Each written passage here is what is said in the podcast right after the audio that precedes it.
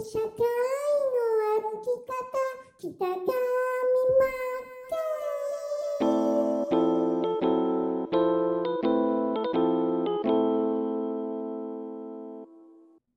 このポッドキャストはオンライン社会で自分のビジネスを持って活躍していきたい人向けに、ビジネスで最低限必要になるマーケティングの知識や収益を生み出すために必要なスキルやノウハウを町内会一わかりやすく解説するラジオです。例えば朝から晩までね、お酒に溺れて、もう酔っ払っても眼球の白いところがね、あ、あなたちょっとポテトチップス食べ過ぎなんじゃないの？っていうぐらいね、真っ黄色になったおじいちゃんでも理解できますし、他にも、あの、小学校ね、3年生ぐらいの子がポケットに手を突っ込んで、うんうんうん、あ、そうだよねってね、ガムくちゃくちゃさせながら、うん、確かに確かにとね、うなずきながら聞けるお話です。まあ、人呼んで、結果を出すためのメンタルケア応援ラジオ。それでは、僕らは在宅ワークで飯を食う。今日もやっていきましょう。パーソナリティはこの方、北上真剣。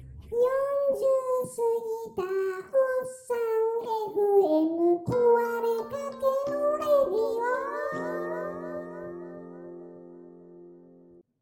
どうもこんにちは北上真剣です、えー、今日のお話はですね、まあ、今流行りのチャット GPT について少しお話、えー、していこうかなと思うんですがぜひ使った方がいいよというお話とともにですね、まあ、こういった使い方ができるんだよというのをラジオを通してお話ししていきたいなと思います。え僕こう最近ずっと毎日のように、まあ、コンテンツ制作をするときにはもう欠かせないツールで、えー、まあ使い方もめちゃくちゃ簡単でもうあの文章を入れるところにメッセージを言いたいことを言うだけ みたいな感じで使っていてぜひ例えばラジオを配信している人なんかは、まあ、僕と同じく何か自分の経験談だったりとか何か世の中の人に対して役に立つ情報だったりとかですね、えー、いろいろ伝えていきたい。だけどもこういったあの問題というかネタがないなっていう、えー、ところにたどり着いたりしますよね。もったいないですよね、非常に。こういった時にこういったチャットあの GPT とかで、えー、情報を探してきてもらって、それをもとに、うん、自分のお話をする。これが結構重要かなと思いまして、僕が今日使ったのは、例えば自分のお客さん、うん、のほとんどの人たちっていうのが、僕のところのお客さんはあのほとんどの人たちっていうのが、うん、自分のやりたいこととかできることだったりとかたくさんあるんだけどもまあとにかく普段ね時間がなくて忙しくて時間がないんだけどもやっぱりしっかり今後これからオンラインビジネスで自分のビジネスをしっかり持ってオンライン販売オンラインでのビジネスをやっていきたいっていう人向けに僕は発信してるんですね。でその人たちが、えー、僕今回、えー、チャット GPT にどういったことを打ったかというと忙しくて時間がないけど自分のビジネスを持ってオンライン販売をやりたい人が喜びそうな話のネタを20個ほど教えてくださいっていう、えー、呪文っていうんですが呪文っていうか打ったんですね。そうすると20個ダーって箇条書きで出してくれるんですね。一応上から読んでいきますね。この忙しくて時間がないんだけども自分のビジネスを持ってオンライン販売をやりたい人向けすなわち、えー、マネタイズしていく上でこう最低限とかね、こう時間短縮ということが結構重要なキーワードになってくるかなと思っていて、まず1番目が、オンライン販売は24時間営業であるため、時間制限がない。もうごもっともなんですよ。あの、このオンライン販売での魅力って、自動販売機を作れることですよね。で、自分の代わりに、もう、あの、24時間働いてくれるセールスマンを立てるようなもんですから、やっぱりこう仕組みの構築というか、オンライン販売の魅力ってそこだなと。一人でできる。一人でもう24時間働くことができるっていうのがやっぱ魅力だし、時間がない人ほど、この仕組み作りっていうのは重要になってくるかなと思うんですね。えー、で、2番目が、オンライン販売は物理的な場所によらずに顧客に販売することができるため、顧客に販売することができるため、地理的な制限がないと。すなわち場所を選ばないってことですね。オンライン上、インターネット販売なんで、オンライン上でできるんで、確かにそうですよね。地域とか、地理とか、ね、激戦区とかね。あもちろんそのレッドオーシャン、ブルーオーシャンとかね、あのプラットフォームではあるかもしれないけども、まあ、この栃木的なその都会だろうが田舎だろうが、どこでもできるっていうのは確かにそうだなと思いました。で3つ目が、ネット上での販売は販売者の手数料が低いと。まあ、確かになとリアルビジネスでねこう例えば僕の場合だったらこれまでに、えーと、北海道物産展という仕事で全国の百貨店回ったあの催事の仕事をやったことがあったあったんですね、特産品を売るのに。やっぱりその百貨店にあの販売手数料何パーセントだったかもう忘れちゃいましたけど、15、20とか、あもっとだったかな、30、うん、結構ね、高い手数料取られて。だけどオンラインってもう決済手数料とかそんなもんで済んだりもしますよね。数パーセントとか。もちろん、えーまあ10、アマゾン販売やった時が15だったかな。15%ぐらい取られて。まあ10%、15%。まあ、あと自分でやってる分には決済手数料で3%から5%とか、まあそういったものかなと思って、やっぱりあの手数料は低いっちゃ低いですよね。で次、4番目が、オンライン販売は在庫管理や注文処理、これが容易であると。まあ、確かにと。あのね、自分一人で、えー回せる規模の販売、ましてやこういった僕みたいな教育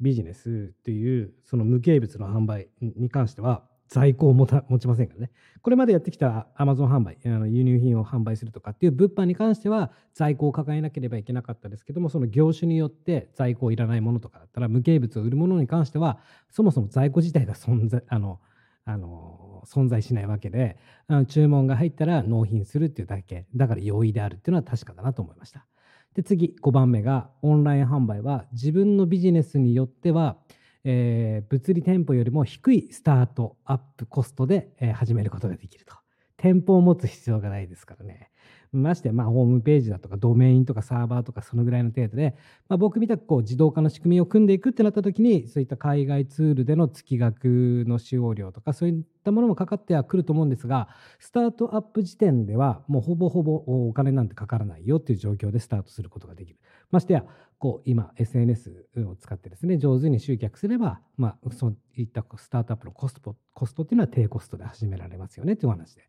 まあ、ごもっともですということで。で次6番目が、ね、オンライン販売はデジタルマーケティングを駆使し、えー効率的なマーケティングができるというお話ですね。まさにこれも本当その通りで、えー本当マーケティングが重要になるんで、えーそのデジタルマーケティングを駆使し、えー効率的なマーケティングができるっていう、まあ、マーケティング力というかマーケティングが、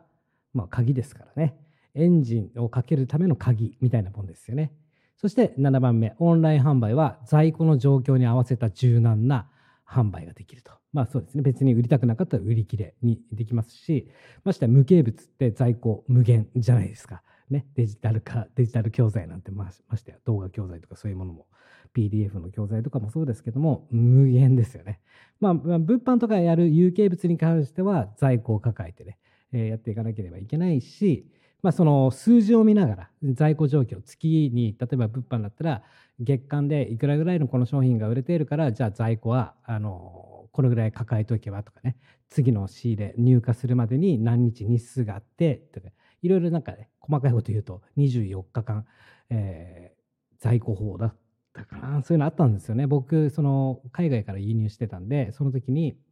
あの日数計算、えーそれを合わせてじゃあ最適な在庫を抱えるこの在庫を持っていれば最適に回していくことができるっていうね、まあ、数字を見ながら販売できるっていうのも一つの魅力かなと思います。続いて8番目がオンライン販売はシステム化された自動化が容易にできるということで連携させて自動化ですね。お客様のセールスしてねオファーして納品するまでこの一連の流れを自動化できると。ましてはプラットフォームを活用した販売だったら例えば Amazon だとかここなら僕やってる Udemy だっていうのはそういう企業側が、まあ、じゃあお客様を自動的に集めてきてくれてそこに商品を置いておくことによってお客様が買ってくれたらその企業が勝手に納品してくれるという仕組み自動化ですよね。これが容易にできるということですね。まあ魅力でしかないんですよだから僕もこの自分の人生を考えた時にリアルビジネスやるよりは今後オンラインビジネスっていうのは重要だなと思ってこのオンラインビジネスに参入したっていうところではあるんですよね。で続いて、えー、と9番目がオンライン販売は人々が自宅で買い物をすることが増え需要が高まっている間違いないですね。皆さんねおじいちゃんおばあちゃんでもスマホをいじってスマホでね買い物したりとかしますよね。あのまさにこう需要は増えているっていう。でオンライン販売は小規模ビジネスにとっても有利であり本当です。大手企業との競争力を向上できると。あ本当ですよね。もう個人が勝つ時代時代ですよね。で、11番目がオンライン販売は多様な支払い方法があるため顧顧客層が広がると。本当そうですね。デビットカードからクレジットカードからペーパル決済から、ね、いろいろ支払い方法、むしろ、ね、僕のところは分割決済も用意してるし、銀行振り込みだってできるし、さすがに現金、現金の現金書き留めとかはやってないですけども、まあ、ましてや企業によってはね、コンビニ決済ができるとか、まあ、ましてやこういうところもプラットフォームをね、大手企業を、プラットフォーム販売を実践していると、そのプラットフォーム側ってね、結構ちゃんとしたその辺の決済周りのシステムってしっかりしてるんで、あの支払い方法、選択いっぱい選べますからね、後から払いとかありますよね。えーということで、えー顧客層が広がる、間違いない。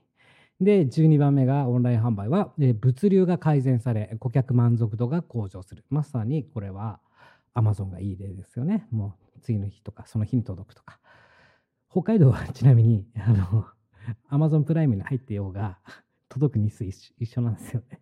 本当ね。だから僕、あえて、えーたまに Amazon プライム入ります。何か、あの、プライムビデオ見たいときとか、えー本当によっぽど急ぐとき時は1ヶ月だけ入るとかあるんですが、ほぼほぼ意味ないんで入ってないですね。で、あと、うんと、13番目、オンライン販売は、顧客データを収集し、顧客関係を改善することができるっていうのもそうですね。うんと自分の商品ページがいくらクリックされて、えーどういったお客さんの客層が来ていて、データを収集できるっていうのは、もう改善につながりますから、えーリアルビジネスじゃ、なかなかね、あの、できないところではあるかなと思って、やっぱここも魅力ですよね。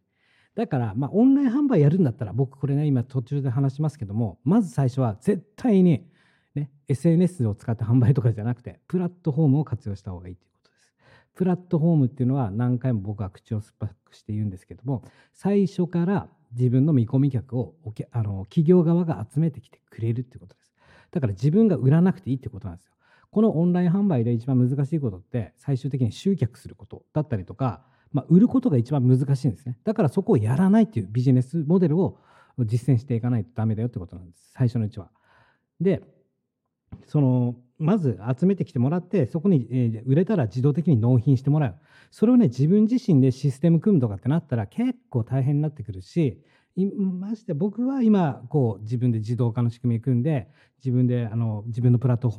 ォームを持ってそこでオンラインスクール売ったりとか自分の教材売ったりとかしてますけどもやっぱりここに来るまでってやっぱり最初はプラットフォーム。もちろん僕だったら Amazon とかあもちろん今やってるユーデミーもそうですけどもうん、そういったところを活用してますしそこが売り上げの、うん大多数を占めてる土台部分になるんで間違いなくこれからうんとこのタイトルの通りで忙しくて時間がないけど自分のビジネスを持ってこれから独立してオンライン販売をやっていきたいという人はプラットフォーム販売以外やらない方がいいよと思っております。僕はこれは経験があるので自信を持って言えるんですが最初からねなんかブログで独立しようとか SNS だけ使って独立しようとかそういったもよりいうものよりはちゃんとした大手企業で、えー例えば僕が勧めてるのは国内最大級のココナラとかね最初初心者の人がビジネスをやりやすいプラットフォーム。あとはもう少しレベルが上がってくるとオンあの Udemy みたいなねあのベネッセが運営している Udemy でオンライン講師としてオンライン教材を提供していく。そのセルフラーニング形式の動画教材を提供していったりとか。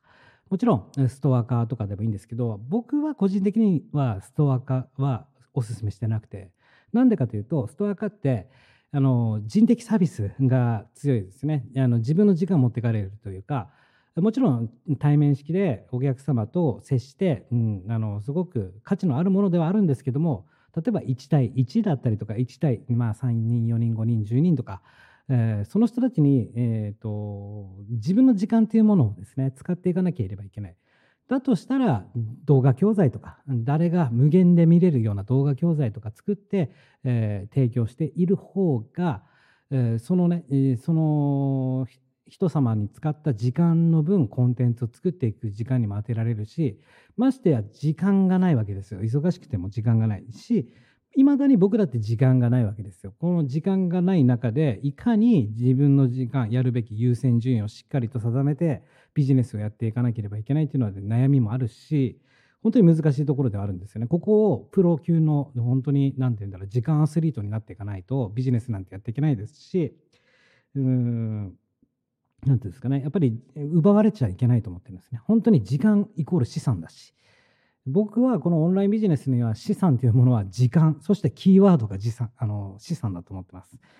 えーっていうぐらいですね、こう時間というのはすごく非常に重要なので、やっぱり大切に扱っていかなければいけない。ましてや、そのビジネスモデルによって、もちろんストア化が合っているよっていう方もいらっしゃいますよ、もちろん。ただ、えー話、やっぱりね、あの講師仲間の方から聞くにも、やっぱりあの体力持ってかれたりとか、えー時間を費やした割にはバックが少なかったりとかっていうのを話を多く聞くってなった時に、あやっぱりやっぱストア化は僕は選択肢にはないなって思っておりますね。まあ、それはビジネスモデルにもモデルにもよるよるんで、うん、まあ、うんここならユーデミーがおすすめかなと僕は思いますけどね。いっぱい他にもプラットフォームってありますけどね。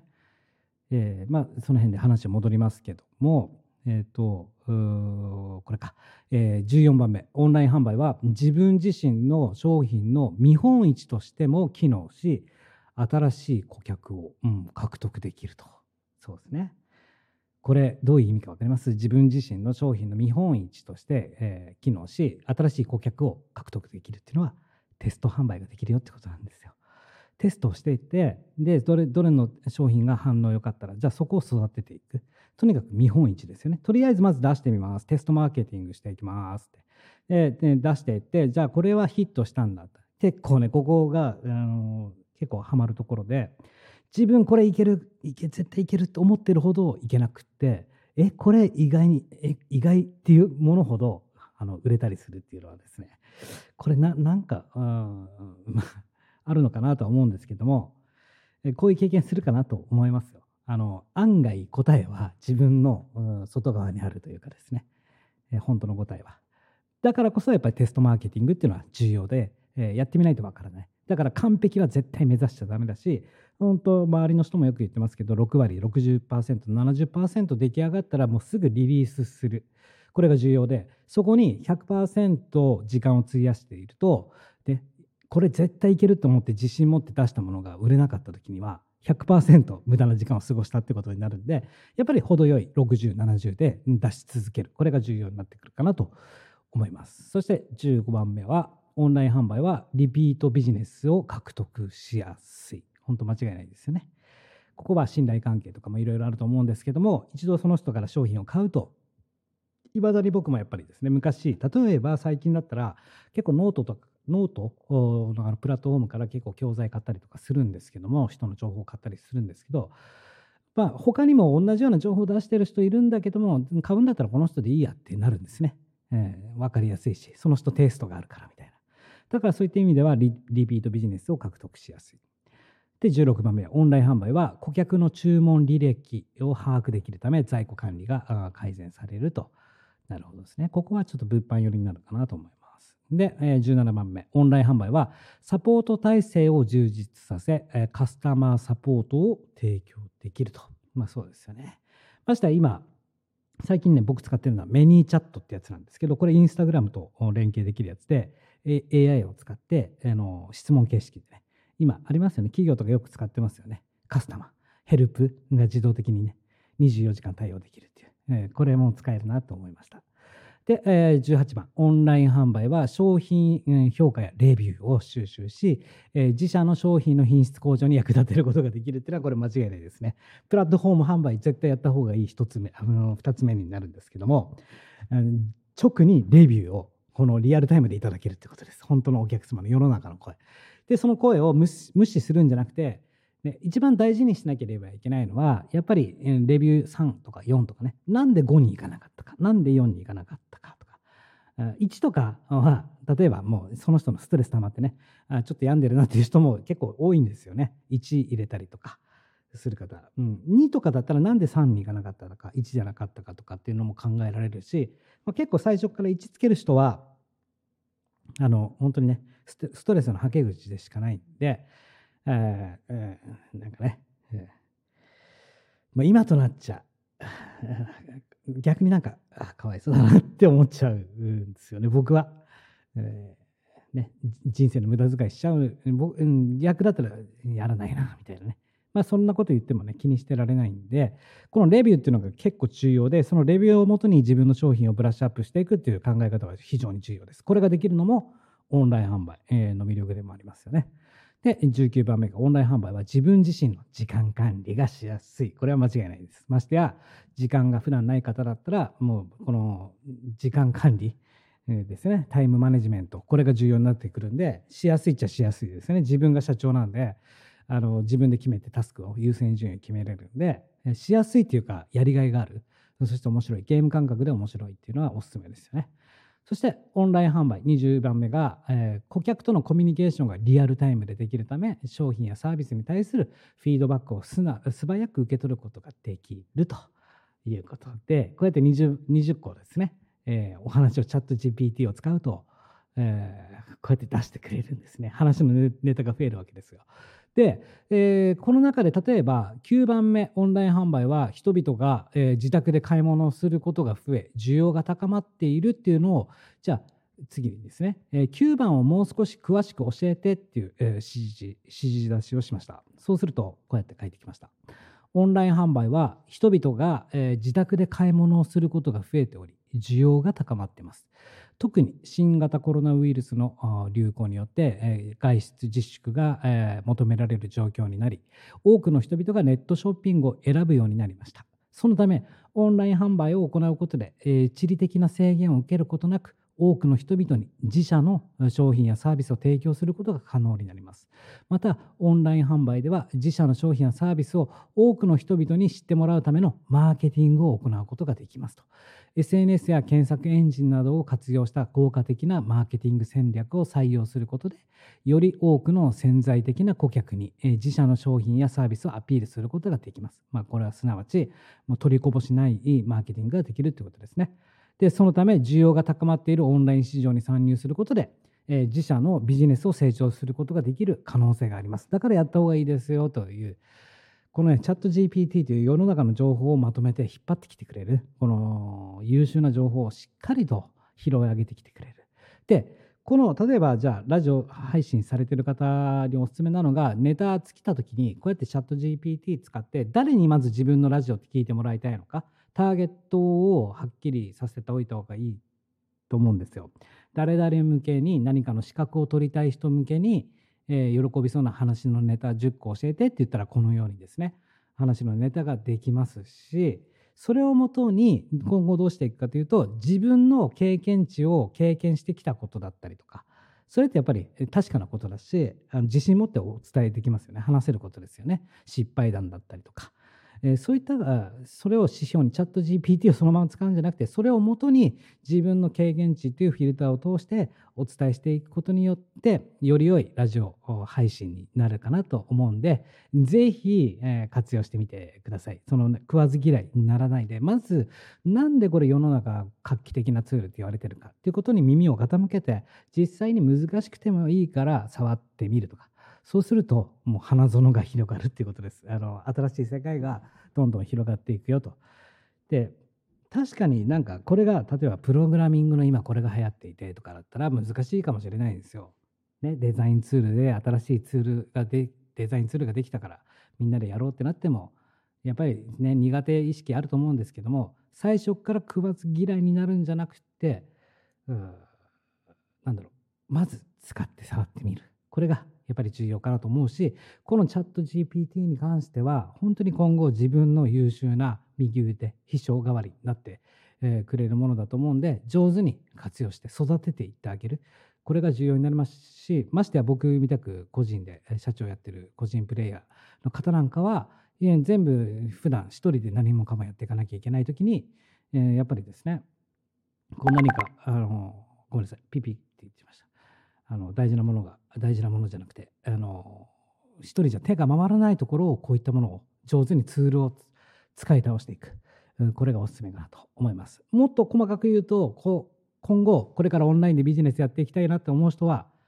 チャット GPT とマインドマップ、うん、これだけ持ってれば十分ビジネスやっていけるかなと思いますんで今日のお話は以上となりますが参考にしていただけたら幸いです。それでは失礼いたします。この提供は時間がなくてもビジネスできるをモットーに、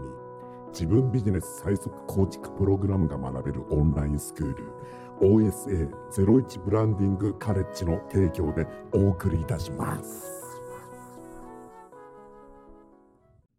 オンライン社会の歩き方、北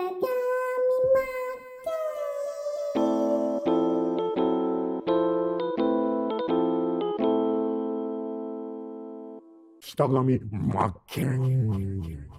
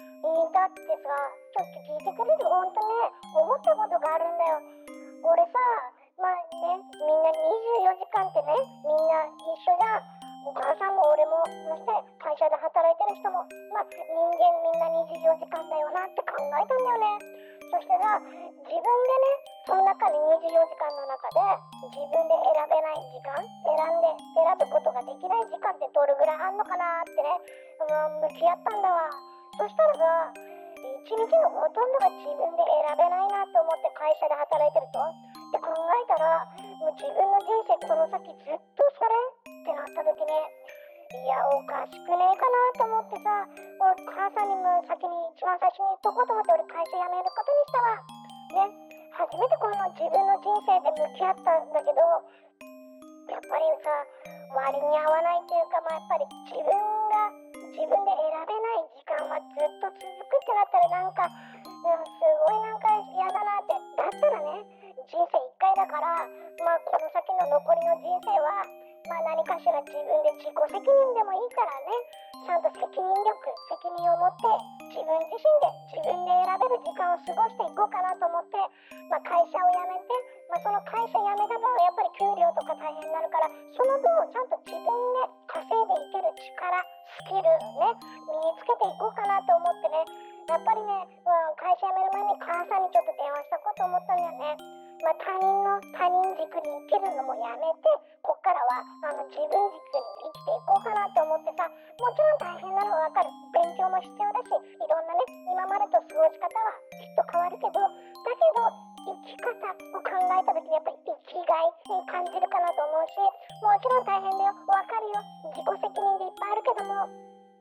他人ね他人軸で行くよりは自分でしっかりと自分の時間を選べる人生を過ごしていこうかなと思ったからもう会社辞めてくるわじゃあねまた電話するねってねあ母さんいつもあのあれだよ。おありがとねあのねあのじゃがバターじゃがバターとかねちょっとねあのいつも余して捨ててるんだわね、あちょっとの量でいいからね肉じゃがい美味しいよあまあちょっと時間ないから時間って貴重だからさもう行くわ。バイバイじゃあねしたっけね。バイバイ。の提供は時間がなくてもビジネスできるをモットーに自分ビジネス最速構築プログラムが学べるオンラインスクール OSA01 ブランディングカレッジの提供でお送りいたします。どうもこんにちは北上真剣です、えー今日のお話はオンラインビジネスにおけるマネタイズですねマネタイズについてお話ししていきたいと思います。こうマネタイズ力が必要になってくるんですね。こうオンラインビジネスをやっていくと自分の商品やサービスを何かしらの形にしてお客様に受け取ってもらうんですけどもその受け取ってもらう時のお客様から、え価値のあ価値との交換としてお金をいただきますよね。すなわち売り売上げを立てていかなければいけないんですがそのマネタイズするスキル、スキルっていうか、まあ、マネタイズっていうものが必要になって、技術技術っていうかですね、必要になってくるわけですね。まあ、僕がこれまでに、まあ、経験してきて、えーね、お金に換えるっていうことに関して、これだけ必要だったよなっていう、まあ、知識、スキル、経験を少しお話ししていきたいと思うんですが、まあ、このオンラインビジネス、うん特に、えー個人事業主、えーフリーランス、まあ、個人社長ですよね。えーそういった規模での方は、マーケティングというのが必要になってくるんですね。まあ、もちろん企業間でもマーケティングは重要になってくるんですが、また企業がやるマーケティングと僕たち個人事業個人プレイヤーがやるマーケティングが違っていてこの個人レベルでのマーケティングこれが重要になってきます。これは間違いなく切っても切れない縁ですし、えー今後学んでいかなければいけないんですね、まあ、学ぶというよりも無知は罪なんで知るということが大事です。マーケティングとはどういうことかって。でただただ知るんじゃなくてマーケティングを実際に実践していく。これが重要になってきますし、マーケティングなくして、まあ、売り上げなんて立たないよっていうぐらい、えーずっとついて回るものですので、覚えておいてください。マーケティングがまず土台になります。そして、まあ、最初に、まあ、身につけていかなければいけないうスキルとしては、やっぱり最低限、こう、デザインのスキルですね。自分で商品画像を作れたりとか、まあ、訴えたいことを、伝えたいことをビジュアルとして、えーデザインすることができる。で、またデザインの調整ができたりとか。で、この調整に関しても難しいことじゃなくて、まあ、フォトショップとかイラストレーターを使ってガチガチの画像を作るとかじゃなくて、キャンバ、今、うん流行ってますけども、このキャンバで、まあ、素材が元から用意されてますし、テンプレートとかもあるので、これを使って、え自分の思い通り、思いを形にしていく、このデザインのスキルが必要になってくるですね。もう一つは文章術ですね、えーライティングスキル、コピーライティング、セールスライティング、いろいろあると思うんですけども、文章でお客様に伝える、お客様の感情を動かすために文章で伝える、これが必要になってきますよね。まあ、すなわち文章もデザインするっていうことなんですよね。で、この商品説明文が特に重要になってきて、うんまあ、もっと細かいこと言うと、セールスページとかね、あの縦長にダーって長いものも必要になってくるんですけども、まずは商品ページに来たときに、商品画像があって、で、じゃあ商品説明文、この商品サービスはこういうサービスですよっていう説明するために、読んでもらいやすい、興味をそそる、そういった文章を書いていき、書い書けなければいけないですよね。その時にやっぱり、まあ、必要になってくるのが、さまざまなテンプレートを知るということですね。文章のテンプレート、いろいろあると思います。パソナの法則とか、AIDA とかね、いろいろあるんですけども、その文章の型、まあ、伝えて使え伝え方の順番とかね、プレップ法を使ってとか、結論を述べて、ね、理由を言って最後結論を述べてみたいな。で、箇条書きでまとめるとか。とにかく文章をデザインしていって、まあ、それを知っておくってことが重要で、使う、使わないは別としても、あの、どういった文章が、どういったお客様にとって心理が働いて、えーどういう効果があるのか。この辺はやっぱり最低限押さえておかなければいけないなと思います。あとは、えーキャッチコピーとかね、これを作るスキル、こういったものも重要になってきます。で、えっと、ツールに関しては、僕も未だに使っているのは、マインドマップ。これが重要になってきます。マインドマップは、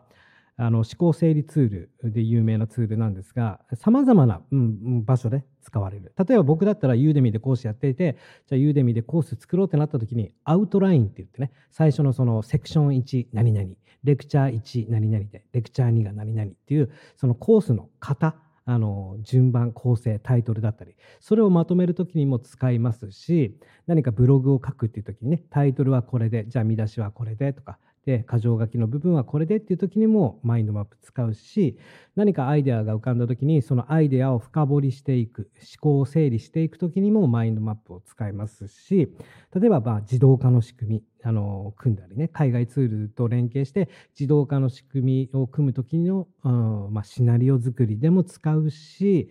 例えばお客様が、ね、この商品は買います。えこの商品はいいえです。いいえって押した人は次こっちのページに行って、こっちのページで、はい、じゃあ分割決済を選んだ人はこっちを選択しますよという分岐を作るとき、そのシステムを構築するときにもマインドマップ。どこにでも、まあ、24時間って言ったら大げさかもしれないですが、日常生活から仕事まで、さまざまな場面でマインドマップっていうものは使うので、これは最初のうちからマインドマップを使えるようにしといた方がいいかなと思います。ここまででまとめますけども、オンラインビジネスでマネタイズするにあたり必要になってくるのは、まずマーケティングが重要で、マーケティングの知識が最低限度なきゃいけなくて、そこまでね、深い知識を得る必要はないです。ね。俗に言われているマーケティング。企業のマーケティングじゃないですよ。企業が使うような何かフレームワークを使ってとかじゃなくて、お客様がな A、なんだろう、A プラス B は C になるみたいな、なんて言うんだろう。とこう、こう、こうだからこうなるよっていう程度のマーケティングを知っておくってことですね。で、それと、まずそれ1点、マーケティング。そして次、デザインのスキルですね。商品画像。お客様が好きそうなね、色だったりとか、えーデザインとか表現だったり、調整ができる最低限度のデザインスキル。それはもうキャンバーを、キャンバーが使えるようになったらもう十分です。で、文章の文章術ですね。ライティングスキルに関しては、さまざまなとりあえず型を知っておくどういった型があってその型がどういったお客様の購買心理をくすぐるものなのかこの辺を知るっていう必要があるかなと思います。でそこに付随して僕は今まで何を使ってきたかと言いますとピンタレストを使ってきました。ピンタレストはもうありとあらゆる情報が集まっていて例えば何かコンテンツを作りたいなとか、まあ、ワークシートを作りたいな何かテンプレート作りたいなとか商品サービスにするのにどういった商品画像を作ったらいいかなとかすべてのヒントがですねピンタレストに載っていて参考にしてそれを真似して、えー、商品画像を作ったりとかですねコンテンツを作ってきました。なのでピンタレストっていうのは、非常に重要になってくる。ここまでで、えー、いきますね、ま、あのマーケティングそしてデザイン、えーと、ライティング、えー、それからマインドマップそしてピンタレスト。これが必要になってくると。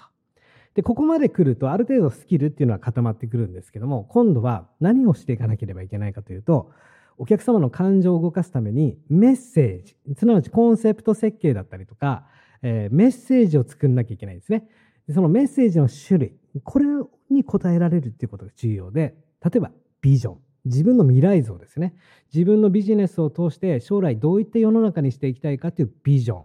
そしてミッション、これは使命ですよね。この自分のビジネスを通って世の中の人たちに対する自分の立ち位置というか使命。ミッション。これにも答えられなきゃいけないしそしてコンセプトはってテーマですね。世界観はどういうものでコンセプトはこういうものでってこのコンセプトを作れる。えー、でこのコンセプトを作るにあたりやはり今までの自分の棚卸しとかっていう、えー、自分の好きはどういうことで得意なことはどういうことで大事にしてる価値観はどういうことでとか情熱が湧くものが、えー、どういうもので、ね、自分の中で専門性に、え専門性というかね技術を磨いて強みになるものはどういうものでっていうのをね全部あの明確にしていかなければいけないんですね。この辺がまずあのマネタイズしていくにあたり、え必要になる武器になります。メッセージを作ってお客様の感情を動かすために打ち出していくために、うん、メッセージ作んなきゃいけないですね。それを読んでもらいやすいようにするために文章術っていうライティングのスキルが必要だし、それをビジュアル化して見せるためにデザインとして形に見せるためにデザインのスキル、これが必要になってくる。ですね。まあ、やることは至ってシンプルなんですね。すべてはマーケティングの土台の上にあるよということ、これを覚えていてほしいなと思います。で、これが固まってきて、どんどんどんどんここのレベルまでいくと、商品コンテンツとか作れるようになってくると思うんですね、自然に。あの何を作っていいか、作っていったらいいかがはっきり分かってくるから。お客様がどういうお客様を相手にしていて、自分の商品やサービス、そのメッセージはこういうことで、どういった商品、サービスを作っていったらいいかが分かってくるんで、あとは形にするだけだよねっていう状態まで持ってこれるんですね。そうすると今度、ここまで来ると、やることっていうのがたくさん増えてくるんですね。やんなければ、やらなければいけないこと、やるべきこととかね、細分化するとですよ。やること、やらなければいけないこと、ね、やらなくてもいいことっていろいろ出てくるんですけど、それをやっぱりマルチタスクになっていくんだけども、いかに、ちょっとこれ難しいかもしれないんだけども、マルチタスクからシングルタスク化できるか、やらないことを上手に選択して、今やるべきことに優先順位をしっかり決めて、タスクをこなしていけるかですね。まあ、ここに来ると積み上げというものが必要になってくるんですけど、こういったことが必要になってくる。ここまで来て、ようやく何か新しい技術、あの、デザインツール、イラストレーターやったり、フォトショップやったりとか、あの、ね、動画編集のスキルだったりとかですね、えこういったことが必要になってくるんですね。で、僕の今今日お話ししているこのマーケティングが重要だ、デザインが重要だ、文章が重要だというお話は、本質部分で何年経っても変わらない普遍のルールなんですね。もう、あの、人間が生きてる限り必要になること。なぜかというと、目から情報を得る。耳から情報を得るとかですね。えー、そういったことが人間には必要で。で、脳に伝達するわけですよね。情報を。いかにじゃあ、そのね、脳をね、あの、なんて、花園にしてあげるかってことなんですよ。目から見て、うわ、いいなって思ってもらえて、脳を花園にする。耳から聞いて、あ、いいなって思って花園にする。文章を見て、感情動いたって脳に花、花園にするっていうことですね。えー、ちょっとね、話がずれそうなんでね、この辺にしときたいなと思うんですけども、大事なのは、マネタイズ力。これが重要になってくるっていうね。ただただ商品やサービス作りましたとかね、えーね、自分が作りたいものを作るだけではなくて、ね、SNS でいいねもらうとか SNS をやるとか SNS なんていうのは、まああのー一番最後でいいなって僕は思っていてなんでかというとこれはしっかりとした理由があるんですけど商品やサービスまだできてないのに SNS ってやっぱり集客要素として使っていかなければいけないじゃないですか。えーね、商品やサービスができてそこにそこを受け皿として、うん、そこに誘導するために SNS って活用するんだったら上手にいいかなと思うんですけども。ただただなんかもちろんねここはね賛否両論あるかなと思うんですけど僕は SNS をどういう代わりに使っているかというとコンテンツのゴミゴミ捨て場にしてるんですね。あのコンテンツを作るためにアウトプットとしてあの吐き出しているところ。素材置き場みたいな感じで使っていてでこうやってラジオで配信することも何よりもこう喋る練習にもなるし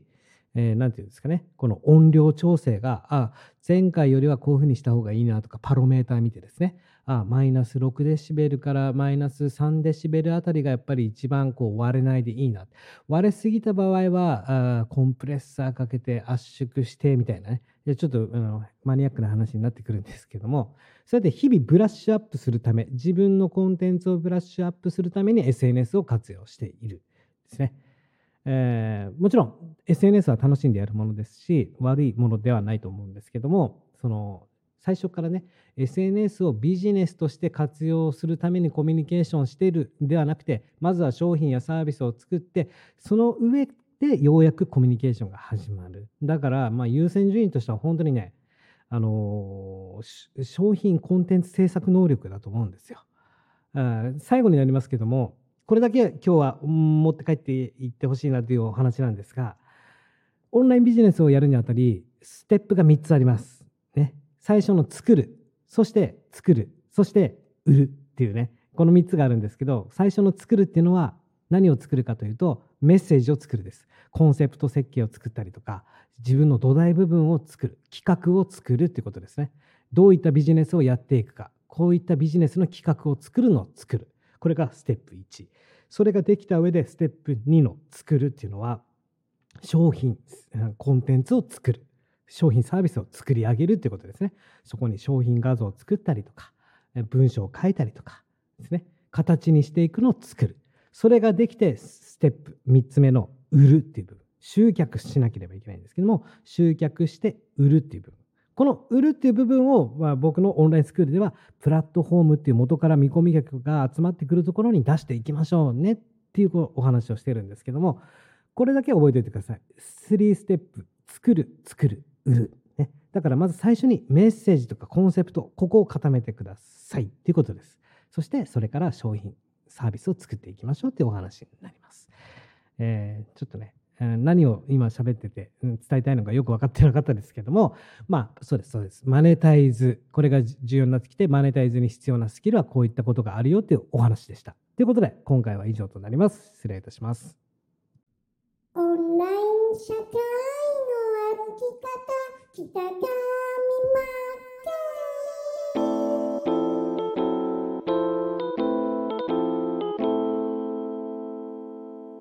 上マ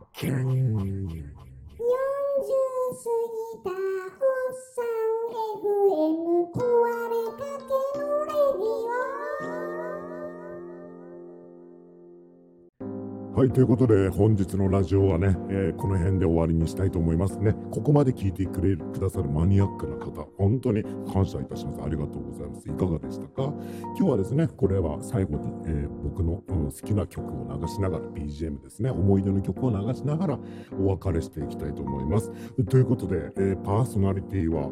北上真剣、そして私、ナビゲーターは北上真剣の中の人のね、マッチョス、すぐると言います。あッチョス、マッチョス。ということで今日も一日、おいやっちゃるべ。